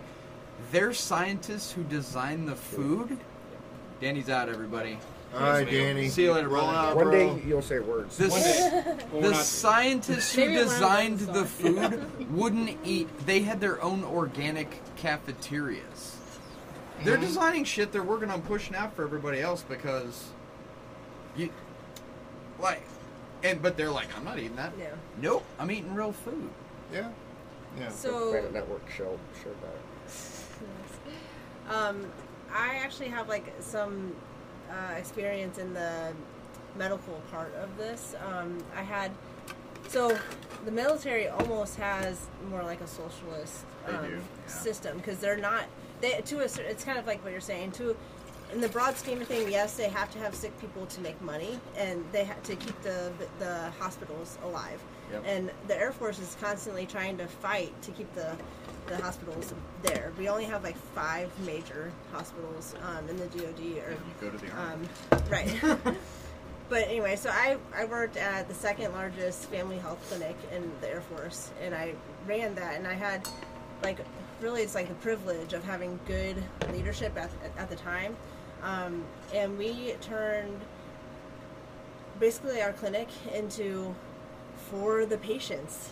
Um, we had hour long appointment times. We had same day appointments. We had actual health care happening and not just pumping out things. Mhm. Um, it was it was like magic and just wonderful. Um, but it took like the culture had to change. It was like an idea from somewhere in Germany, uh, in Ramstein. Um, a clinic, a small clinic there did it, and then we just adapted it. And my my uh, OIC and I really just like manipulated everything um, from the bottom, and it just went through it. But we had um, like there's a line though because for active duty we could do it all day long because they don't generate the revenue. It was the the veterans and the dependents that we were treating. Those people were the ones who you, we almost need to keep them sick. We almost need to have that revenue coming through. Um, Right. But since they're already so old and so sick and so broken, like at this point we need to put the the um, efforts into saving them. you know, um, so it was really wonderful. But like we basically dropped, you know, access to care was two months out to within the hour. If you call and need to see a doctor, Right. you can have an hour long appointment with them. And um, God, I wish I do that. I know. and then also when it goes it goes down to the lowest level, it's um, in this system, it's the person, and that's what we're lacking too. Is our education system doesn't talk anything about nutrition. Even doctors are not taught. They have nutrition class 101, and that's pretty much all they got. You know, um, so it's really about educating the, the person, the patient, um, and empowering them to take their health in their own hands in this culture that you know we don't incentivize that at all. like Right. so, Well, that, but that was the biggest cultural shock for me. You know, I got with Michelle about three years ago. Michelle's from Canada, so she grew up in Vancouver, and it it introduced me to several things. But my entire world of nutrition changed because she taught me how she how she grew up eating. Right, their relationship with food is so much different than ours. And it completely transformed who I was as a person. I was on prescription medications. I was overweight. I had high blood pressure. I was borderline diabetic. I had all of this stuff going wrong with me from my American diet. And then when I switched to the Canadian diet that she had grown up, that had changed. But you know, other cultural things came with that too. Like the biggest change for me was like we don't eat dinner until nine. And dinner's a serious thing around here. Like we all sit down at the table. It's like a two-hour event. We will play cards afterward. Like that is a very cultural thing, and it happens late in the evening. You know, but adjusting to those little changes really does impact like your being, right? And we, what I've learned from nutrition, just you know, all the way down to like. So I got to tell this story because this is. So I had surgery for acid reflux. I had a fundoplication. And after my surgery, they did the um, they did the upper GI on me again, and they did the barium test. And they came back and they said, okay, the good news is we fixed your physical problem, but the physiological issue, how much stomach acid you produce, is you're in the top like three percent of worst cases we've ever seen. You're going to be lifelong medication even though you've had the surgery. I said, great. So I'm on 40 milligrams of Prilosec a day, and I'd been on that for I don't know 10 years. I meet Michelle, and she's like, "Why do you do that?" And I told her the story, and she's like, "Okay." And so she goes, "Boom!" She goes, "Here's some pre some pre uh, prebiotic," and then she goes, then she switched me to probiotic, and then she changed some things in my diet. She had some kefir and some other things like that, and then within a few months, I don't take medication anymore. I haven't been on acid reflux medication in two years or through almost now, and it's like, and the detox from that medication was terrible. I had so many withdrawals and so many after symptoms, and when I was losing the weight, so I almost overdosed. By the way, on omeprazole, I had I almost went to the ER over it. um, I had so much stored in my body fat that as I was burning through the body fats during some of my fasts, it was overdosing me, and I was getting these huge influxes of medicine, you know, and it was like that's it's crazy. But that's from just that's from unhealthy eating. That's from unhealthy lifestyle. That's from prescription medications, you know, and that shit will catch up to you. I think there's something to be said about like we, we keep referencing these like northern places, like the environment, um, like cold environment is gonna drive you to eat certain ways. Not not I, I say when I say like not move so much, but like you can't do as much. I guess uh, I guess there's not as much availability to just like go all the time where you're you're inside a lot of the times you know? So that might uh, funnel some more of that like cultural like slowing down you know? Slow Mhm. down for the winter and taking rest where america we just keep on going and going and going. And then also all these countries in the um, in europe and stuff like that they've been doing these things for hundreds more years than we than america has you know? So we haven't gotten through you know we're still at our like like four stripe white we're, a mel- we're a melting pot um, of all of it is the thing. yeah Well, yeah, but well- saying our culture it hasn't fused together like I, I feel like they haven't like i guess that's the thing is the melting Yeah. pot is too much That's what I realized when I when I went out west, and you know that was my first time going that direction at scale for any period. And as you go through the different pockets, you and you see how dramatically different not just the geography is, but the cultures are. Right. And you really start to see why it's so impossible to govern all these people as one unit. too Yes. big. Because Yeah. it's too big and it's too diverse. Right. And to make one rule for everyone, Right. there's areas where that just doesn't apply. Right. And then there's areas where it should apply. Right. That's what I said. You know? Right. And I think, you know, that's why I said, you know, the argument could be made. I think that we should be almost in a way be more like Europe. Yeah. And just become individual countries and it's- kind of split it into regions and be done with we're it. Yeah. seeing it I happen. yeah. I kind of hope it goes that way because I think, like you said, more localized control, then Right. more easier availability. You know, it would be so, it's a, so much easier to move. Let's say we were District Two, okay, and I lived in District Yeah. Five. That's dark. That's- Yeah. Well, it is the Midwest. Yeah, well, Dun, dun, dun, dun. Anyway, um, but let's say I wanted to move to that different district. That would be a lot easier to accomplish in theory than it would be to move to like Germany. I can't just pick up and move to Norway. That's a that's a task, Well, right? you're- you're- but it, maybe if it was more localized, I could say, you know, I just don't like this culture Right. over here. I want to go live in this country over here. What I would have the opportunity to do that, What about and it would have this? the governing structure that I wanted. yeah if you look at, like I said, the Constitution, that's why it's a beautiful document if it was actually just adhered to and things weren't like if the fort, if the supremacy clause wasn't bastardized and misread and had to be interpreted and it was because it's only supposed to be commerce. Forts ports in washington d.c and then to dictate commerce. It's the only time the federal government is supposed to be supreme. But because of money and special interest like uh, even on the state level there are secessionist movements in idaho or it's eastern washington eastern washington in Oregon, they want to go to northern Idaho and create their own state, and southern Oregon and northern California want to create their own state. The people are like, we are not represented at all. We have this culture. We want to do this. They've literally got the votes to ask the state, but they can't get at the state enough people to bless off to let them go to vote to see if they can have their own sovereignty. That's mind blowing. Mm-hmm. We want to be our own thing. You're not representative of us. The collective culture there says this isn't okay. That and mm-hmm. that's the problem when you see you know you talk about insurrections and other things, and it's like collectively this whole group of people is trying to advocate for themselves. It's like if you read the Declaration of Independence and the grievances that they had gone to the crown forever and said, "Here's here's what we're not being represented." There's all these things like. At some point, we got to throw off these chains. Like, come on, man! It shouldn't even be a question. You know what I mean? If you're, it's it's like the non-aggression principle. Who am I harming? You know what I mean? That's why I said I think common law. It's easy to operate your life under common law. Don't harm another person, or kill them. Don't damage their shit. Don't commit fraud and contract. Everything else, you do you. I don't I don't care. You, you know what I mean? And and it like I said, if we were around this table saying this we already have our own culture. Hey, we're doing these things, let's create these rules that we can all agree to to, to make it better. But as it scales up, I in thought that's why we're building the fort in the woods. well, we are.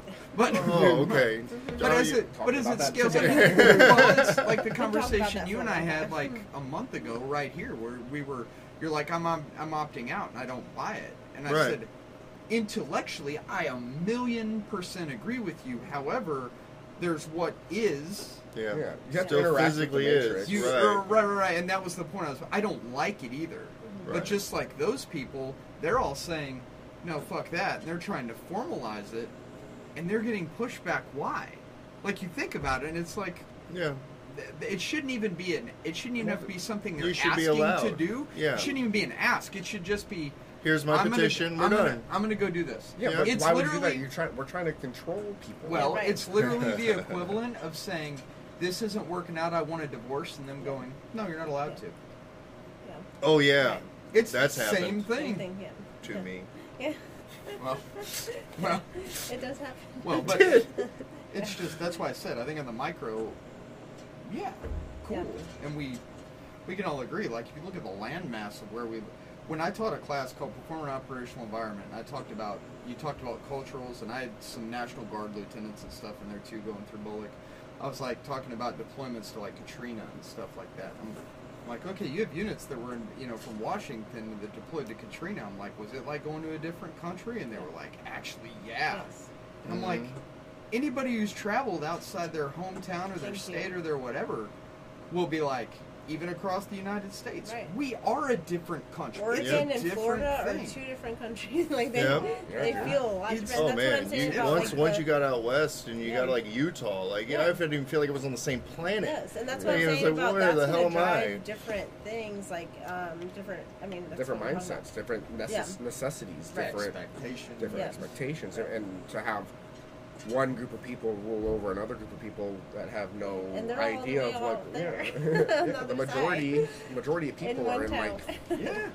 Well, like you know, one percent of the Michelle and I talked about this concept when we were traveling out west, and we had put this together. And I'll throw it out here. This isn't a developed thought. This is just a random.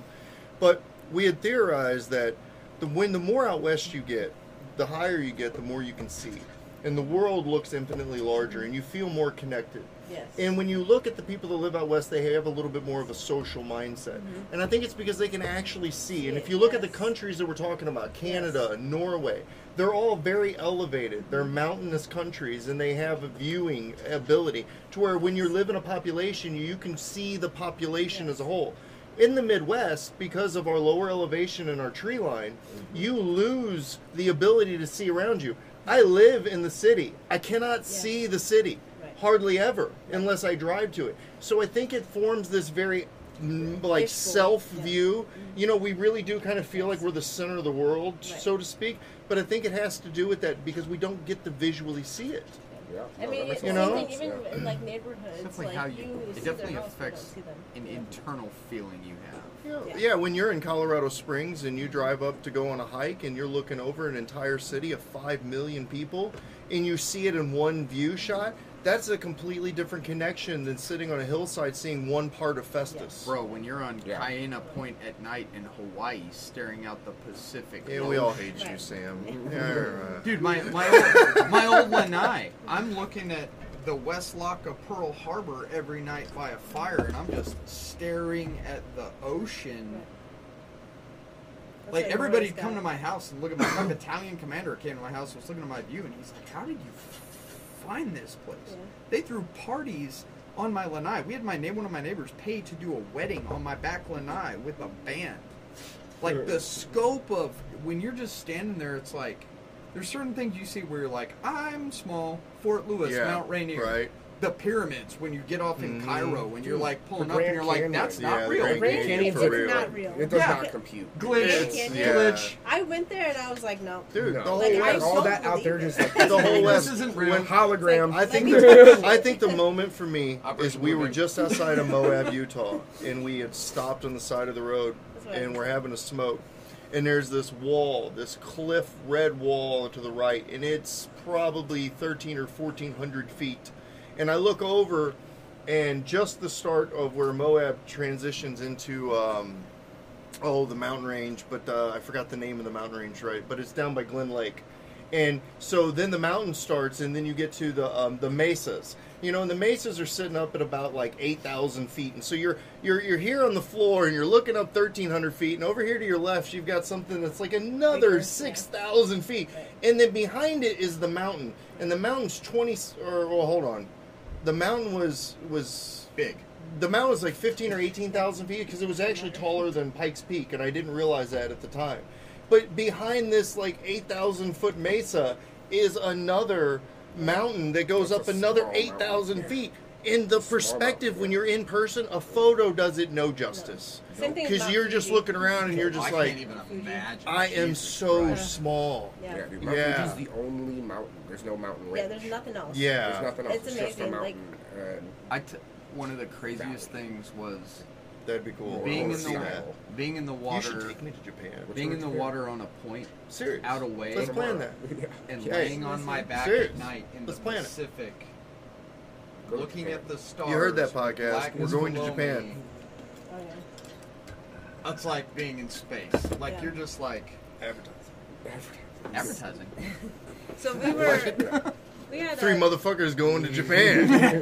There's hey, who wants to got homies. sponsor us? Don't Anybody out there? Mr. Hey, look, you got a business out there and you want to sponsor our Japan trip? Um, I will- Contact us. If You we wanna will hook you up. Anthony in a kimono. it's gonna be. I will wear whatever you want. plus Four. I will bear war this least. motherfucker. we will, we will, we will sumo. It's fine. I'm down.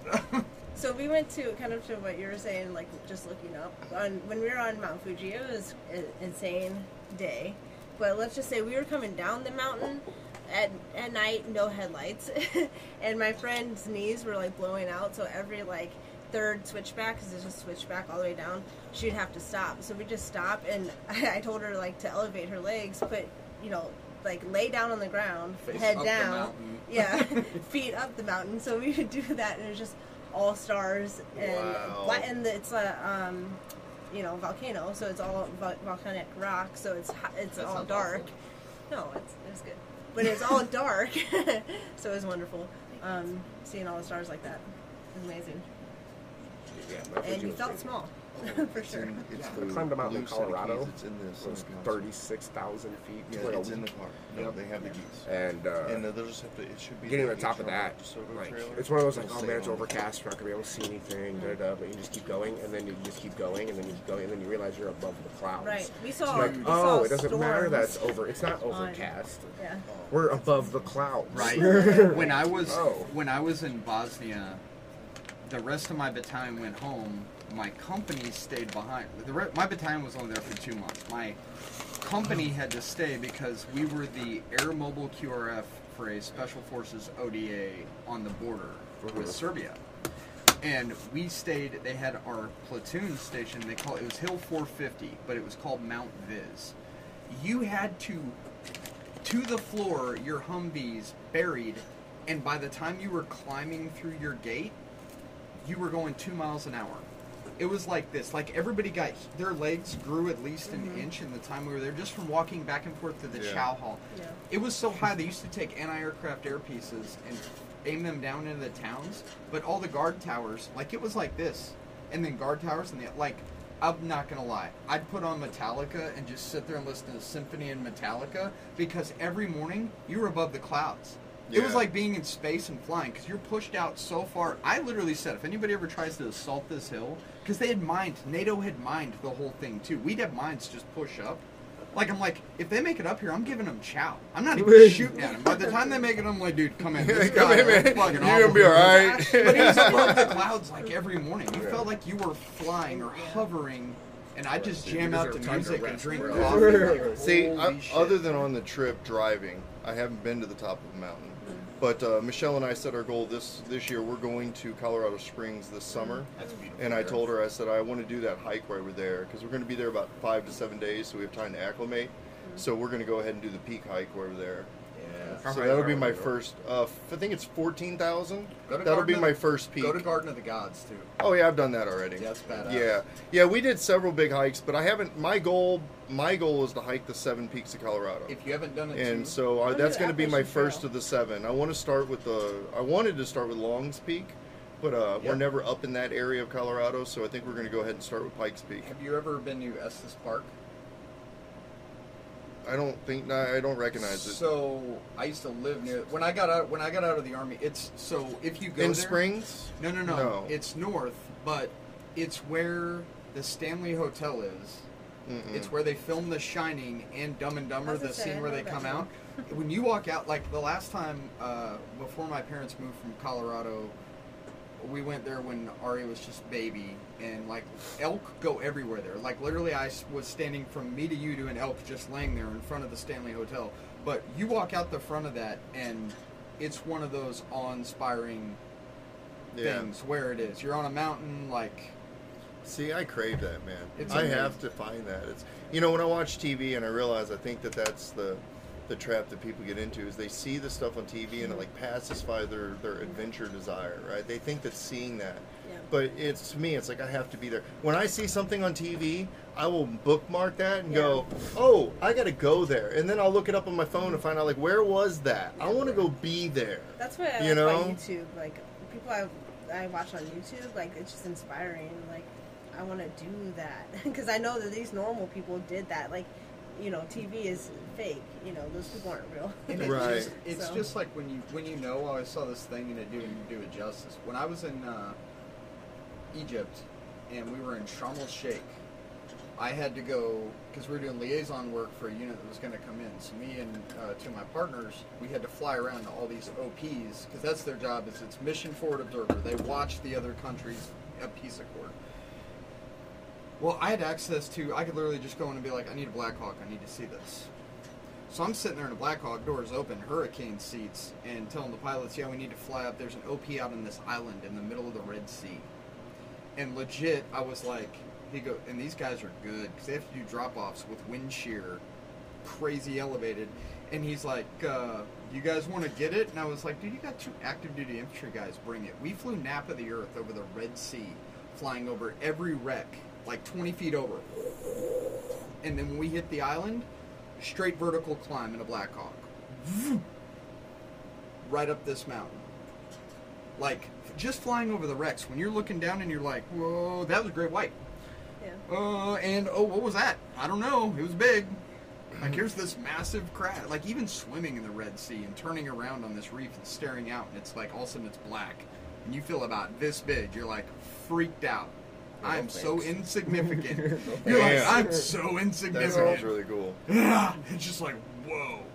It, everything like that is just like Dude, I can't even imagine. Like you step into space. Can you imagine that? You, Like, you know what I love about this is this perfectly highlights what drives me in life. That this right here, this conversation, this is my driver experience. I I'm getting high just listening to the. I'm getting excited, like I just want to boom, and my adventure bug is like just Can you roaring. like direct that to my smoke rings real quick? yeah, you know, and it's like Well, it's I also, wish it's it's such a passion and a drive. I just want to go explore. I want to have adventure. You know. which is uh, why you joined the military.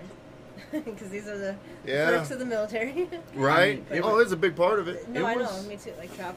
Just, Well, even travel's be so even be in northern Iraq when you're sitting there and you're in the Nineveh province, you're going past ruins and shit. You're like, I'm in the cradle of civilization. yeah, the oldest Yeah. place in. Mhm. Like you're rolling through and you're like, wait a minute. I'm having a war Like- where they've been having wars. Yeah, yeah. You're like No. Tigris, Tigris and I'm part of the Euphrates, and you're like, oh, that's weird. Like I'm. I'm in the hmm. Sinai Peninsula Right. in Egypt, flying around on a Blackhawk that I went and told the the ALOC or whoever there are guys like, I need a Blackhawk to fly around the Sinai Peninsula, please. Get me to this island, you know. And it's like, well, that happened. yeah. That's kind of crazy. But you look at other stuff you want to see. Like, I would. Everybody's like crazy. I'm like, I want to take an Alaskan cruise. Yeah. Yeah, Yeah, I dude, know. was Like Alaska. legit, Yeah. I don't give a fuck if I'm cold. My mom just did that. I'll have coffee. I know. Yeah, Whatever. my mom just did that. Literally, my I would just did got book- that. I back. would. Well, he book- did a, dude, a kayak run. A kayak cruise up the the coast to Alaska Dude, coast. when I was in Washington on uh, Puget Sound, we went out. I gave me and my guys did a. Uh, it was a team building thing in our squad, and each squad built a raft. Out of nothing, they could only use their belts and 550 cord and their boots and stuff. They had to fabricate a raft, go out, and there's this little island they were supposed to try to get to. The only thing we gave them was oars. And I'm on a boat safetying these guys. One of my buddy knew the one who's coming in in a few weeks to be on the podcast. He's jumping up, and I see him doing this, shoving down with this oar. And I'm like, what the hell? And I roll over, and there's literally a jellyfish bigger than the table coming up under the raft that he's grabbing and shoving down. I was rolling around going them, and there's a pod of orcas. Wow. Yeah, and they do they do up there uh, guided REI does an, a guided uh, kayak or canoe trip, and you just go to a different island each night and follow Yeah. the orca migration. Yeah. you're just in this kayak. Oh, I'm gonna follow orcas. Yeah. No, no don't, thanks. don't fuck that up. You, oh, you- you're out, huh? Yeah, dude. He's like, yeah, fuck that. the smartest hunters on Right. the planet. But they leave people alone usually. Oh yeah. Dude. Until they don't. Usually, yeah. Don't put them in like the captivity. prescription Don't don't put them Usually. don't put them in captivity, and it's Yeah, well, bears Yeah. usually don't eat people either. So Yeah, Terrifying. yeah. I'm literal ex- sea monsters. You're gonna go hang out with some literal sea monsters. yeah, Right? Sailors wrote stories about them. Right. dude. I'm super excited about the trip that we booked in May. Mm-hmm. So I can't Thailand? wait. No, I'm going to. Um, We knew it was so we Thailand. booked a week down in Big Bend National Park. And for those that don't know, there are three low light reserves in the world, and Bend Big National Park is one of them. Mm-hmm. And so, uh, and the reserve is the highest level of low light. There are other low light areas, but it, a reserve is the highest tier. And so they have campgrounds in the park. You can only stay, you can only dispersed camp like we do with the 4Runner. You can only disperse camp in designated campgrounds. So we researched the campgrounds, and the campground that we decided to stay at is right on the Rio Grande. So it's like where our campground is, about 50 yards away is the river, and then Mexico. It we from the park entrance, it's 90 minutes to our junction point. From the off-road only vehicle area is 62 miles to this camp spot. There are no campsites within 62 miles. There are no amenities. There are no services. There are nothing. It's going to be the most Fucked up by some isolated cartel dudes. Dude, I I've know. ever been, I see. and we're going to do that for an entire week, and it's Nice. going to be, and we're going at no moon, so we're going to come down at the zero light, and it's going to be Perfect spectacular. Dude, there's a man. trail. I If we- cannot wait. If we could Yeah. ever line it up, I think we should do it. There's an overlanding trail that goes from North Carolina all the way off road, and I think it dead ends in eastern Washington. The entire trail, you're only on paved roads for a hundred miles. you had me at overlanding trip. Yeah, right. You just are resupplying along the way, kind of like doing the. Uh, Appalachian Trail. I Appala- think yeah, the Appalachian Trail, Just not So we need a walking. 4Runner. just not I know. Yeah. No, Yeah. that'd be so bad because even when you get out there, like especially out west of some of those places, when you cut off, it regularly like you're nobody's ever been here. Yeah. It's just. I have so friends that vast. are gonna I um, guess just tell them overland here. Done with this, we'll go Oh out. really? On the way here? Yeah, from Vegas. Yeah. That'd be fun. They go on full on like overlanding trips. Well, my buddy knew he lives uh, in. Uh, Jan probably has wa- some. Uh, Hinder- not Henderson. Right across the border in Utah from Vegas. He's like an hour from Vegas. He got was on He does that shit all the time. He literally. Oh yeah, okay. If Yeah, he lives I in mean, Utah, yeah. that's what everybody He's does. right across the border, like Right. through Right, that uh, cheap- whatever What's it that called? canyon Um, is yeah, I that know comes what in it is. Utah. Yeah. I'm sure Can you've they been. send I'm you a sure. Yeah, I I know know what what you're you're talking talking about. The town right before, like the state line. Yeah. Washington, maybe. No, it's it's like a two word, isn't it? Two word grand something. I can imagine with that. Oh no, I sent him my address. I I don't know, I know it. If I, Yeah, but it's where the good car dealerships are. Yeah. I remember that. That's what it's known for. By me, yes. Need, That's what I need to know. buy a Kia? Go there. yeah. No, I just remember there was a lot. There's That's some good, uh, good ones. No, Um, that's all really cool. That's Yeah. all really good. cool. That's- Dude, you got the ride for it. You just got to beef it up a little bit. Yeah. Yeah, I just need it. Honestly, need it's much, capable. It's honestly. capable enough Yeah. to do it. My truck right now could do. Oh, Yeah, I'm absolutely. sure. Unless you're trying to do really technical Always ready, stuff, Sam. that truck sure. could do it. No, absolutely, dude. You should like. We went on a trip uh, through uh, Wheeler's Pass, is what it's like. One side of Vegas, and it takes you up over into Mount Charleston on the other side, Yeah. and you're going up over the, the mountains. But it's a. We went. and It was like It's just like a day trip. yeah, like a day trip, Yeah. and we took our F three fifty up that mountain, Yeah, it was fun. and it was Oh, yeah, it Yeah, was- There were some It's sketchy alright. moments. There's some, there Just some like, it's like ah. the long, it was a we have a long bed, so yeah, with the long bed, it was a little little rough, rough. Oh, but but it Yeah, handled we it, need to do you that. know. And then all of our of friends that. that came with us all had Toyotas. Yeah. Um, our other friend, he had like a Tundra, but it was like stock dad Yeah. Tundra. And Like he brought it up the mountain. Yeah, yeah. He brought up the mountain, and he went over the other side and banged up his, all this shit. He's trying to do it Mhm. like at night, yeah. and then he came back and then went back the other way. He's a because he knew problem, He's a problem. Yeah, here's his job. No, it's That's so his much, job. it's so fun get, getting out there in some of those spots, man. Oh, I man. guess we camped then. I forgot yeah, we, we camped camped. at night. yeah. Yeah. we Yeah. found a dog just Yeah. in the middle of the desert, Yeah. Mhm. and now he's still living with our friends. Yeah. He lived good. Yeah. Yeah, he's chilling. Dude. Well, we ought to look at all booking a s- uh, trip out to Moab.